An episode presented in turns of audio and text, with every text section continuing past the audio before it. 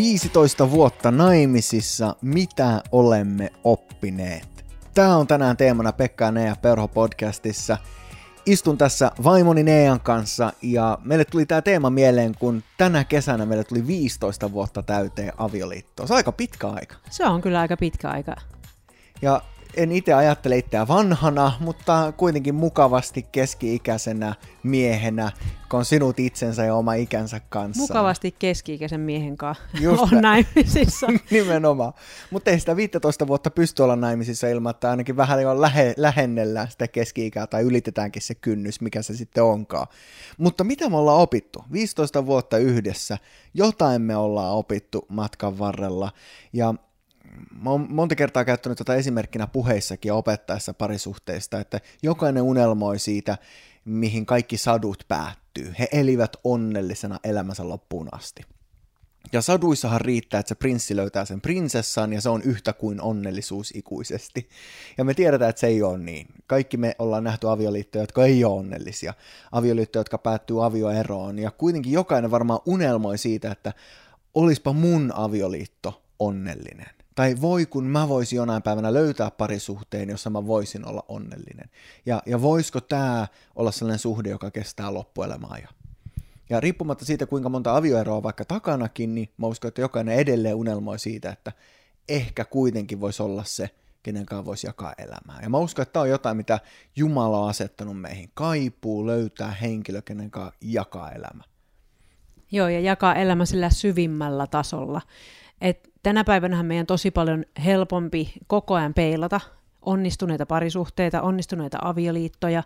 Meillä on ehkä voi olla niin kuin omanlaisia mielikuvia siitä, että miltä hyvä parisuhde näyttää ihan jo ton somen kautta esimerkiksi, mm. että me mm. pystytään nähdä siellä, me voidaan mennä katsoa kuvia, kuunnella eri pari, pariskuntien juttuja, niin kuin sä tässä tällä hetkellä kuuntelet, ja me saadaan tietynlaista semmoista, niin kuin maalataan koko ajan semmoista tietynlaista kuvaa siitä, että minkälainen on hyvä parisuhde. että ennen vanhaan, hän se mm. oli vaan niin, että sulla oli käytännössä se sun vanhempien parisuhde, mitä sä seurasit, ja sä sait sen myötä tietynlaisen kuvan, tai korkeintaan sitten sen naapurin parisuhden, mutta tavallaan se on niin laajalle levittynyt ja miten, miten laajasti me pystytään olla seuraamassa erilaisia parisuhteita, mikä sitten luo meille semmoista tietynlaista kuvaa ja ehkä vähän vääränlaisia odotuksiakin. Kyllä, ja pahinta on, kun me ruvetaan vertaamaan itseä meidän huonoja hetkiä toisten huippuhetkiin. Kun eihän kukaan sinne someen postaa niitä huonoja hetkiä sinne laitetaan ne huippuhetket. Ja sitten kun meistä tuntuu, että mulla ei ole mahdollisuutta lähteä niin monelle matkalle kuin noilla, tai meillä ei ole yhtä upeasti pukeutuneet lapset kuin noilla, tai me ei hymyillä yhtä usein kuin nuo näyttää hymyilevä jokaisessa niiden kuvassa. Ja vertailu tappaa sen ilon, mikä meillä voi olla tässä ja nyt.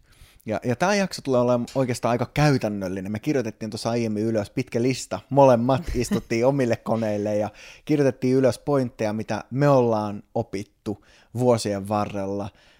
Mutta ihan ennen kuin me mennään siihen listaan, ennen kuin me mennään siihen käytännön tasoon, niin mä haluan vielä lyhyesti puhkasta sen myytin, mikä on yhteiskunnassa siitä, että mun pitää vaan löytää se oikea tämä on niin kuin monest, monella se ajatus, että jos mä vaan löydän sen oikean, niin sitten me ollaan onnellisia. Ja jos mä en nyt ole onnellinen tässä parisuhteessa, niin tämä ei varmaan nyt ollut se oikea henkilö mulle. Ja sehän on täys myytti. Jos me mennään ajassa taaksepäin, tai jos me mennään muihin kulttuureihin, niin tänä päivänäkin vielä on voimassa pakkoavioliittoja. Varsinkin ennen vanhaa, kun mennään historiassa taaksepäin, niin lähestulkoon kaikissa kulttuureissa vanhemmat antoi lapsensa avioliittoon liittoon. Ja sen kautta solmittiin sukuja, solmittiin yhteyksiä, tehtiin kauppaa ja sen yhteydessä haluttiin muodostaa parisuhteita, vahvoja suhteita. Ja käytännössä määrättiin, että okei, sä menet naimisiin tonkaan ja that's it.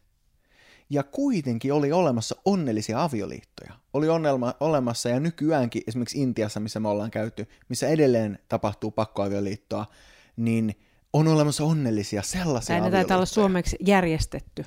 Niin, ehkä pakkoavioliittoa. paha, paha sana, mutta niin järjestetty avioliitto. Joku toinen päättää sun puolesta. Se ei ole millään tasolla ollut sulle silleen, että tuo on se oikea, vaan yhtäkkiä sun eteen vaan tulee henkilö, kenen kanssa sun pitää viettää loppuelämä.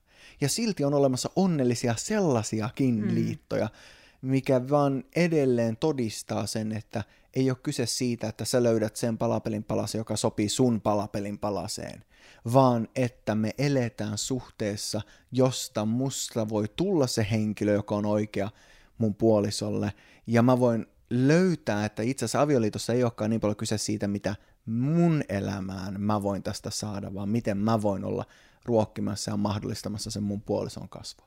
Eli nämä periaatteet on sellaisia, että vaikka sä mietit, että en ole ihan varma, että meninkö mä nyt oikeinkaan naimisiin, tai en ole ihan varma, että kenenkaan mun pitäisi mennä naimisiin, ehkä sä oot sinkku ja sä vasta mietit näitä juttuja tulevaisuudessa.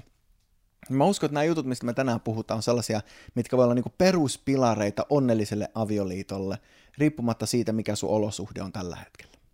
Kyllä, ja tolleen kun me tuossa äsken kirjoiteltiin Pekan kanssa omia listojamme ja sitten lähdettiin vertailemaan, että mitä meille molemmille syntyi, niin ensinnäkin me naurettiin ihan vääränä, koska molemmi, molempien mielestä itse, niin kun, mä oma lista oli paras. Oma lista oli parempi.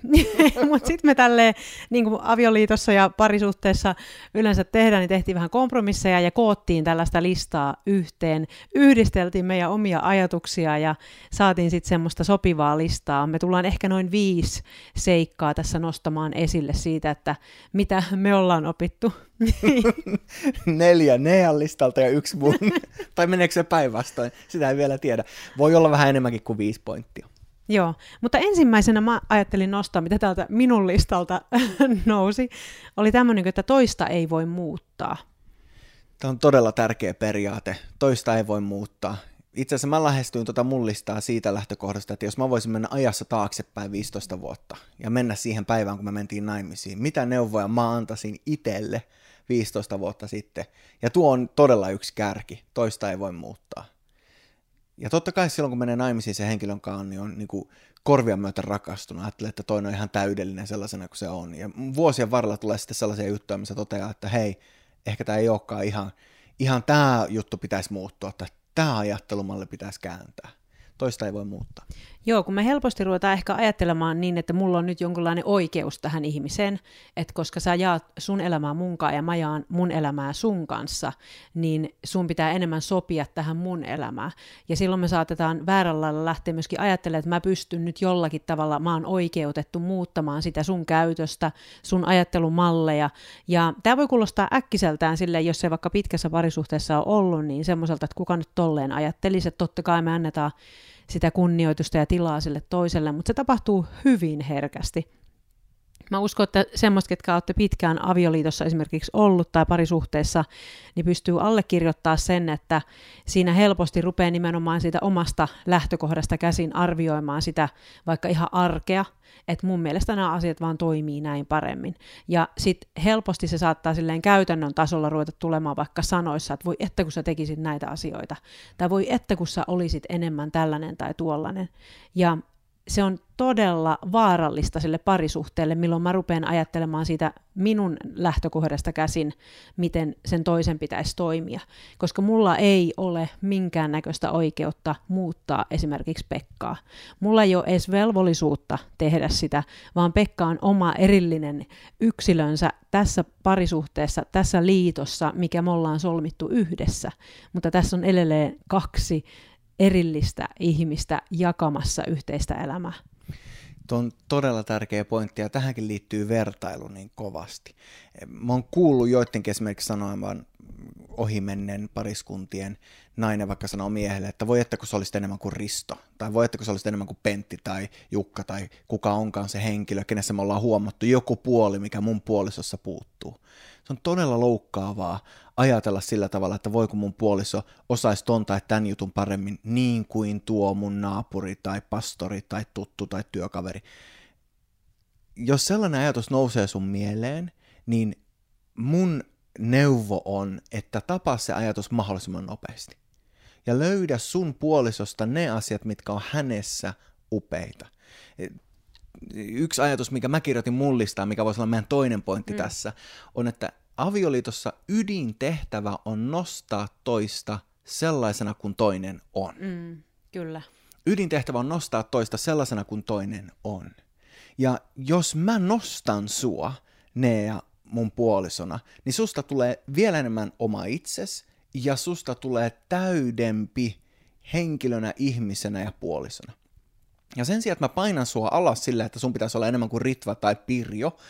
Ihan mahtavia nämä nimiesimerkit. niin, niin mä nostankin sua sellaisena kuin sä oot, ja silloin susta tulee täydempi, sä toteutat enemmän sun unelmia, ja mä oon onnellisempi puolisona. Ja sen takia oikeastaan mä oon iloinen siitä, että sä oot tehnyt tätä mulle. Sä oot nostanut mua sellaisena kuin mä oon. Ja silloin kun mulla on tullut joku uusi hullu unelma, niin sä et ole ensimmäisenä naurannut ja sanonut, että tuo on ihan täysin mahdotonta, vaan sä oot sanonut, että hei, tuo olisi ihan mahtava ja ehkä se voikin toimia ja tossa varmaan on jotain. Ja monessa ideassa ei ole yhtään mitään ja, ja ne valuu Jos, hiekkaan, mutta jossakin, on, niin, jossakin sit on. Mm, joissakin on ja joissa on, on vetänyt täydet jarrut päälle. Niitäkin riittää. Mutta tähän niin kuin ehkä mä haluaisin lisätä vielä tähän meidän kakkospointtiin sen, että nimenomaan ei ole kyse siitä, että meille tulee vaan se onnistunut parisuhde. Että niin kuin me ei mitata meidän parisuhdetta sillä, että onko tämä nyt jossain mittakaavassa onnistunut parisuhde, vaan me halutaan mitata sitä sinne, siinä, kuinka vahvasti me ollaan saatu kasvaa omiksi yksilöiksi. Kuinka vahvasti mä oon saanut kasvaa omana itsenäni, kuinka paljon Pekka on saanut kasvaa omana itsenänsä. Et siitä siinä meidän parisuhteessa on kyse, että silloin meidän parisuhde on voinut kaikista parhaiten, kun me ollaan pystytty olla nostamassa toinen toisiamme. Ja aina se ei ole helppoa, mm, ei, ei siis mm. ei todellakaan. Et joskus voi olla niin vaikea nähdä niissä vaikka toisessa edes sitä potentiaalia, koska sä katot sen toisen naamaa kaikki päivät. Ja sillä voi tulla niitä ideoita, tai sillä voi olla, että ei tule niitä ideoita, ja mm. sä saatat olla semmoisessa elämänvaiheessa, missä, missä sä vaan oot ihan kyllästynyt vaikka kaikkeen. Mm. Että on niin kuin normaalia elämää. Kyllä. Niin haluan senkin sanoa, että se ei aina ole helppo olla nostamassa toista, mutta jos se on siellä perusperiaatteessa, perusperiaatteessa niin kuin pohjalla sille parisuhteelle, että me halutaan nostaa toinen toisiamme, niin silloin sitä parisuhteesta myöskin rakentuu ihan erilainen. Kyllä, ja oikeastaan se toisen nostamisen sellaisena kuin hän on, alkaa siitä, että hyväksyy toisen sellaisena kuin hän on. Ja totta kai kun menee naimisiin, niin tämä on toivon mukaan aina se lähtökohta. Ja, ja kun on ihastunut siihen henkilöön, niin sitä ihailee kaikkea siinä toisessa. Mutta enemmän tai myöhemmin tulee huomaan toisessa niitäkin puolia, mistä ei yhtä paljon tykkää ja mitä hal- mihin haluaa vaikuttaa. Mutta silloin on hyvä muistaa, että onko tämä sen ydintä siinä, mitä se toinen on, ja onko mä auttamassa häntä eteenpäin sillä radalla, millä hän haluaa olla. Mä melkein laittaisin ton meidän kolmanneksi pointiksi, ton mitä sä sanoit äsken, tuo ei vain onnistunut parisuhde, vaan omaksi itseksi kasvaminen. Eli avioliitossa ei ole kyse vaan siitä, että mä nostan toista, vaan myös, että mä kasvan itse. Ja että mä teen myös työtä sen eteen, että mä voisin kasvaa enemmän sellaiseksi kuin mitä mä oon. Haluaisitko avata tuota ajatusta vähän enemmän? Sulla on ollut tosi hyviä pointteja siihen, että miten oppii tuntee itsensä, rakastaa itseä, kasvaa omat itseksi. Ja mä koen, että se on ollut sellainen valtava niin kuin voimavara meidän avioliitossakin, mikä on saanut mut rakastuun suhun vielä syvemmin, että sä haluat auttaa mua ja myös itse kasvaa enemmän olemaan se, kuka sä oot. Kyllä mä uskon sillä lailla, että mitä vanhemmaksi tämä on tullut, niin sitä on niin kuin huomannut, että mun on helpompi rakastaa sua silloin, kun mä rakastan itseäni. Mm. Kun mä kykenen olemaan läsnä itselleni, kun mä kykenen huomaamaan sen, oman, sen arvon, mikä minun on asetettu.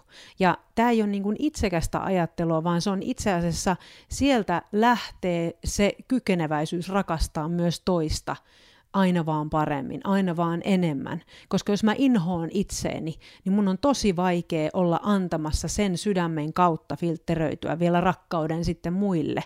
Että Raamattukin sanoo sitä, että rakastakaa muita niin kuin te rakastatte itseänne. Mm. Että se, on, se, se lähtee jo siitä totuudesta, että kuinka arvokkaa nämä itseni nää. Kyllä. Ja, ja tämä on itse asiassa tosi hyvä, että sä nostat raamattu esiin, koska tässä on niin kuin kristinuskossa tavallaan kaksi näkökulmaa tähän.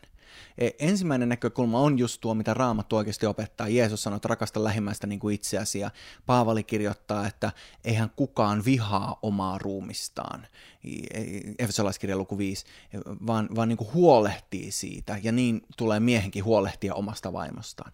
Eli lähtökohta Paavalin kirjeessä siihen, että mies voi rakastaa vaimoa täysin, on, että hän rakastaa myös itseään täysin, omaa kehoaan, omaa kokonaisuuttaan.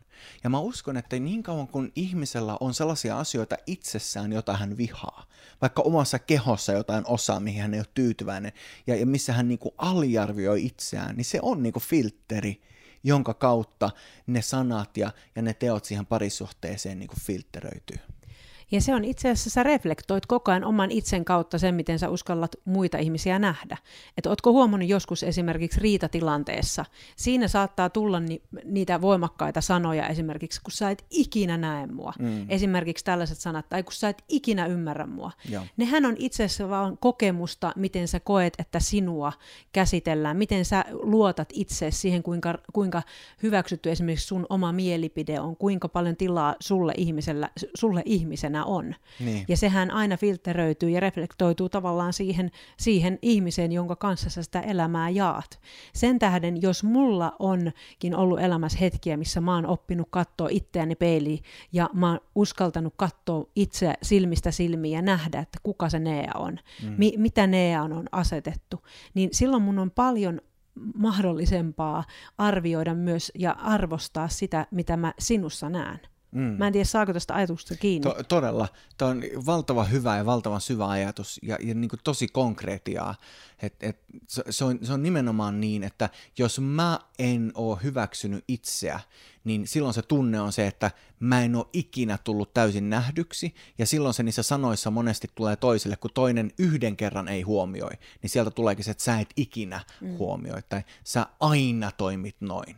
Ja, ja se ikinä aina kertoo enemmän siitä omasta haavasta kuin siitä, mitä siinä parisuhteessa oikeasti tapahtuu. Ja tälleenhän se itse asiassa liikkuu esimerkiksi tällaiset niin kuin traumat ja ö, näkymättömänä oleminen ja kaikki se semmoinen kipu sieltä sukupolvelta toiselle. Mm. Se, su, sä oot saattanut kasvaa vanhempien kanssa, jotka on kantanut paljon kipuja sisimmässä. Ne ei ole uskaltanut sanoa sulle sitä, kuinka arvokas ja rakastettu sä oot. Sulle tulee kokemus siitä, että minkälainen ihmisenä sä oot. Ehkä sulla on semmoinen kokemus, että no, mä en ole ehkä niin rakastettu, koska mulle ei ole sitä peilattu. Sitten sä meet parisuhteeseen ja siinä jatkuvasti uudelleen ja uudelleen sä filteröit sen saman kuvan kautta sitä, miten sä oletat, että tämä puoliso sinut näkee. Eli siinä, että sä tiedostat, kuka sä oot, ja että sä saat kasvaa tietoisuuteen siinä, että kuinka arvokas sä itse oot, niin sillä on ihan valtava merkitys siihen parisuhteeseen. Ja tässä kun mä sanoin hetki sitten, että kristinuskossa on kaksi puolta ja, ja me nähdään monesti kristittyinä nämä asiat jommalta kummalta puolelta, niin tämä missä me nyt ollaan puhuttu on se, mitä Raamattu opettaa, mitä Jeesus puhuu, Paavali opettaa, rakasta itseään niin kuin, niin kuin muita ja itsensä rakastaminen ja hyväksyminen on, on avain siihen, että voi rakastaa muita. Mutta sitten kristinuskossa on myös tämä ajatus siitä, että mun pitää uhrautua toisen puolesta. Ja on tämä ajatus siitä, että, et, et, että mun pitää niinku ruoskia itsestäni vielä lisää rakkautta ja eikö mikään ikinä riitä. Mm. Mun pitää antaa vielä vähän lisää. Ja, ja sitten tämä parisuhde voisi olla vielä onnellisempi, jos, jos mä vaan voisin vielä vähän enemmän uhrautua. Ja tämäkin me voidaan lukea, ja mun näkemyksen mukaan väärin lukea raamatun lehdiltä. Ja mä oon itse elänyt näin mun niin kuin uskovan eh, historiassa, että mä yliuhraudun ja mä luulen uhrautuvani Jumalalle, vaikka se tosiasiassa on vaan sitä filtteriä, joka on mun sydämessä siitä, että mä en ole hyväksynyt itseä ja mä ajattelen, että tämä on se tie siihen, että mä voisin olla hyväksytty. Mm. Ja, ja tämä on niin kuin, se vaara siinä, kun me mennään uskonnollisuuteen, missä me mennään sen, kaltaiseen niin kristillisyyteen, jossa me yliuhraudutaan. Mm. Ja me painotetaan tiettyjä jakeita ulkona koko raamatun kontekstista, ja me ajatellaan, että tämä on se, miten tämän pitääkin mennä. Mm.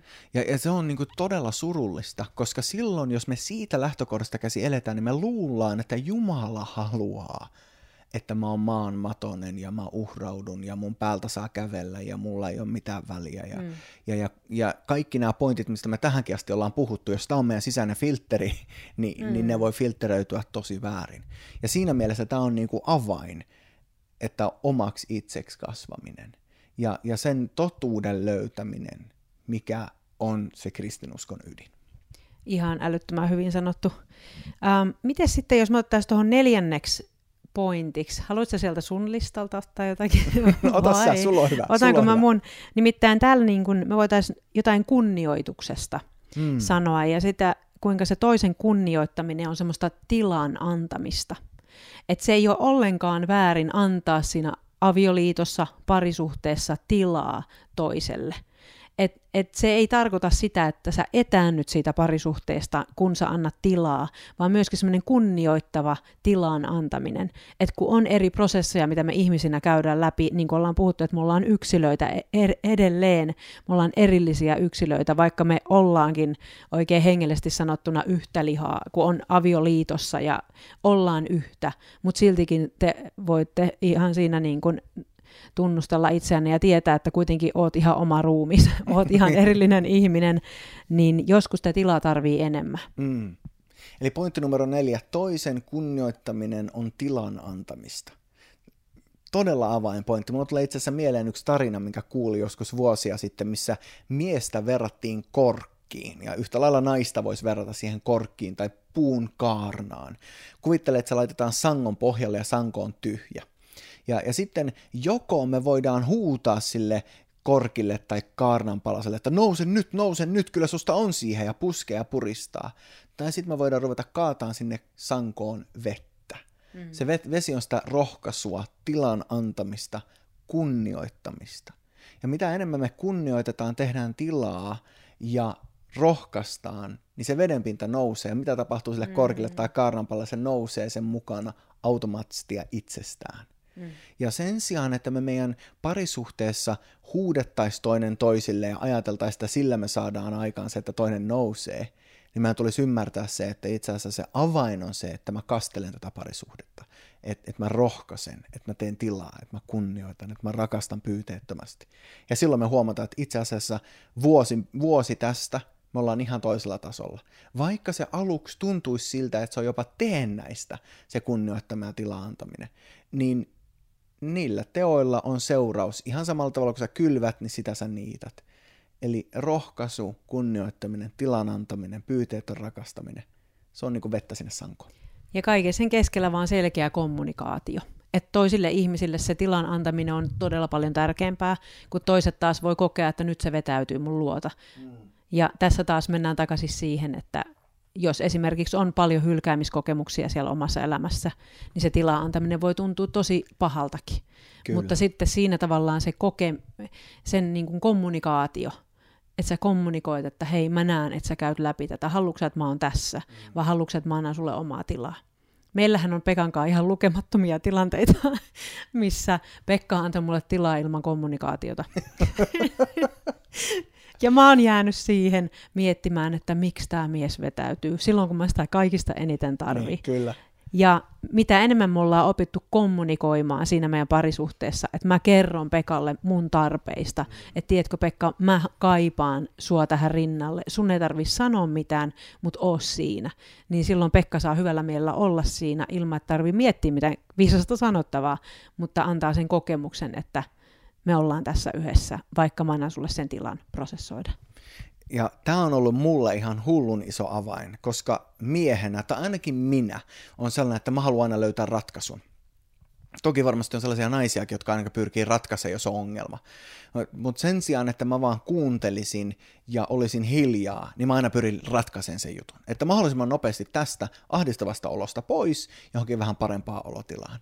Ja se ratkaisu siihen hetkeen ei ole ollenkaan se, mitä sä oot kaivannut, mm. mutta mä oon ajatellut, että se on se, mitä mun tulee tähän antaa. Ja silloin kun mä oon yrittänyt antaa se, mikä mun mielestä on parasta, mm. niin mä oon itse asiassa tuhonnut ja, ja tuonut enemmän hallaa siihen tilanteeseen sen, sen sijaan, että se olisi auttanut. Ja avain siihen on ollut se, että sä sanot, mitä sä tarvit. Ja silloin, kun sä oot kommunikoinut sen, niin silloin mä oon voinut toteuttaa mm. sen.